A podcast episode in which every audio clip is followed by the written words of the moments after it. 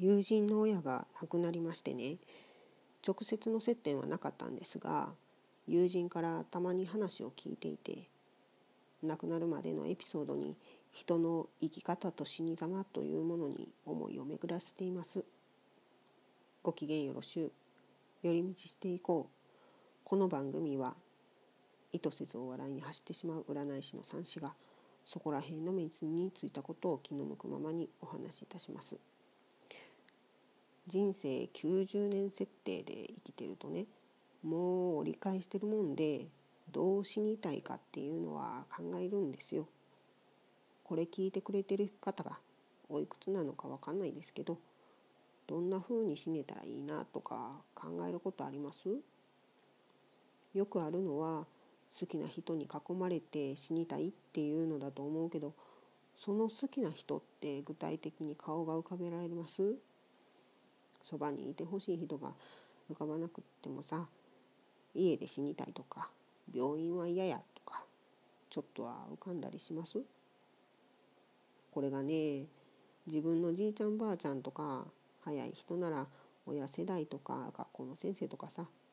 亡くなる人がぼちぼち出てきて、その時の話を聞いたりするとね、自分が想像していた死に様が甘い考えやなとか、ちょっと無理があるなとか思ってきちゃうんですよ。急に人の死ってものが現実として存在するようになるからね。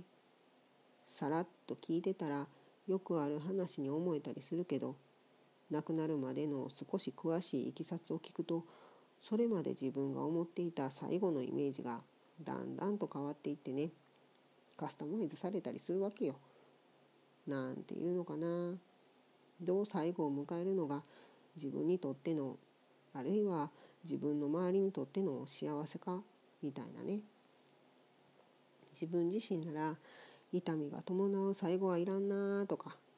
周りの人へなら迷惑にならへん程度ってどんなんかなとか、自分自身の最後は関係者にもお付き合いの最後になるから、双方にいい形ってどんなんやろうとかね。ただね、ちょいちょい話聞いたり、うちの家族や親戚の最後を見聞きするとね、